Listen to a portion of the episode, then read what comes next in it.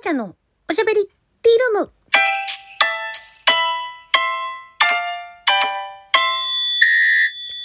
おはこんばんちは。えー、フリーで活動中の、あ、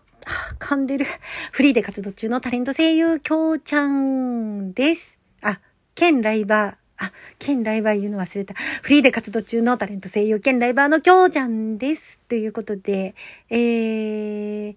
ね、8月2日の7時からの更新は、うっかり、うっかりうっかりで、えー、予約配信をするのを忘れてしまったんですけれども、えー、また、えー、本日から頑張って予約配信続けていこうと思いますので、えー、楽しみにしている方がもしもいらっしゃいましたら、えー、お便りいただけたら嬉しいです。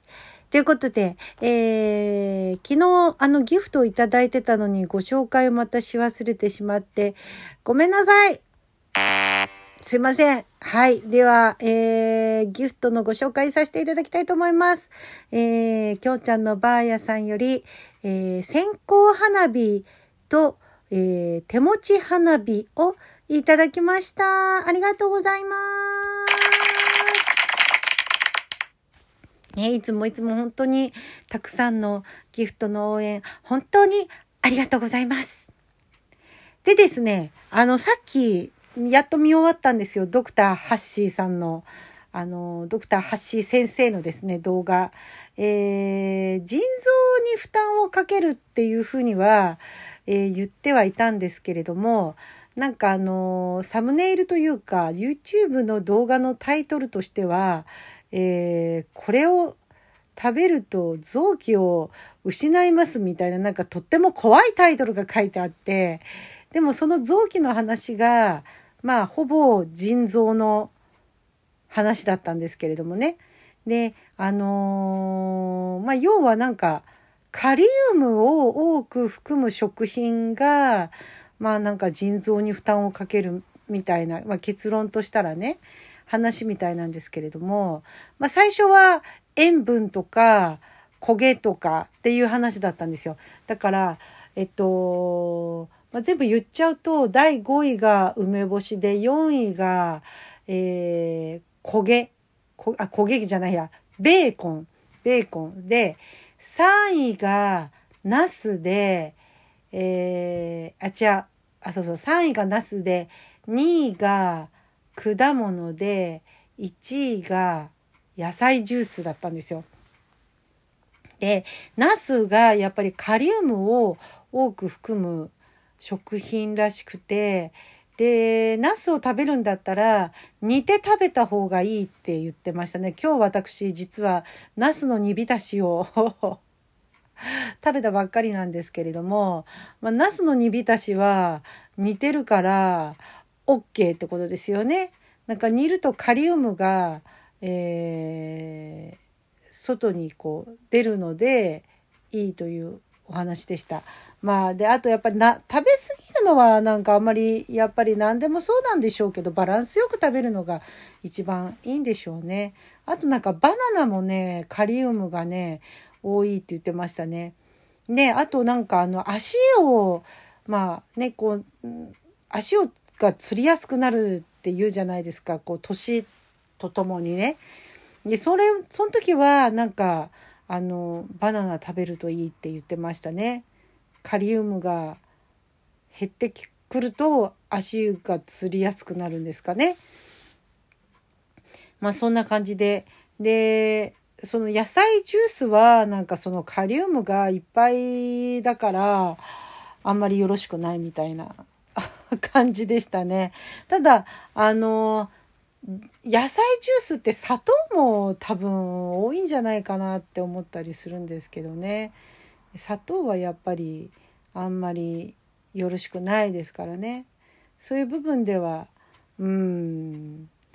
まあ、野菜ジュース飲むんだったら、野菜食べ、ね、野菜をそのまま食べた方がいいんじゃないですかっていう感じなんですけども。はい。だ、ただね、あの、ドクターハッシーさんがおっしゃってたのは、あの、そうは言っても、こう人それぞれ、やっぱり、あの、体調もあるし、えー、年齢性別それぞれあるじゃないですかだからまあ一概には言えないそうなんですよね。やっぱり血圧高い人低い人もいらっしゃると思うしまあだからこう一般論としての早なしで、えー、聞いてもらえたら知識を増やしてもらえたらっていう部分みたいなんですよね。なので、あの、一番正しいことを言ってるのは主治医の先生ですっていうふうには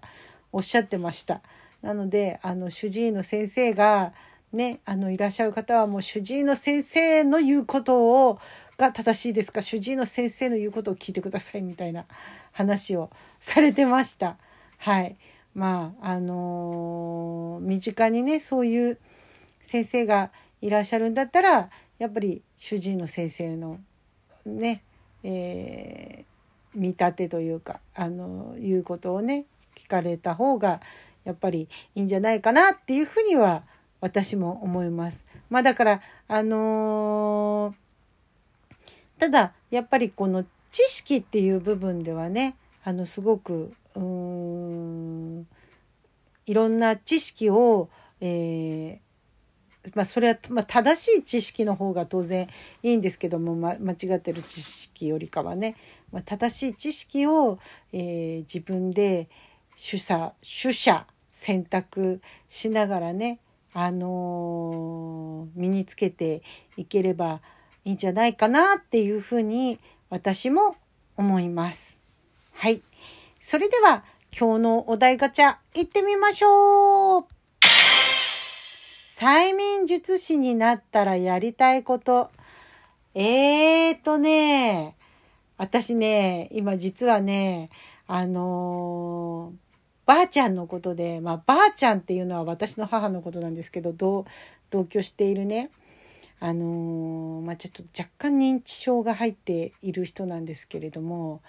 あのー、お風呂にね、入ってくれないんですよ。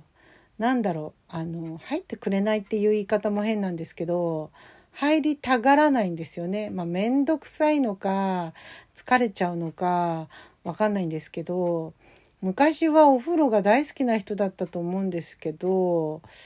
なので催眠術師になったらですね、えー、ばあちゃんが毎日お風呂が入りたくなるような催眠術を かけてみたいですね。はい。あの、なんか思ったんですよ。ちょうど今日なんか洗濯物を干してた時に、そういえばもうばあちゃん、なんか、あき明日はそういえばデイサービスの日なんですけどね、デイサービスに行ってもお風呂入ってくんなくって、それでなんか、この間なんかは、お風呂場の近くまで行ったみたいなんですけど、何を思ったのか、やっぱりやめるとか言ってやめちゃったらしいんですよ。なんだそりゃとかって思っちゃったんですけど、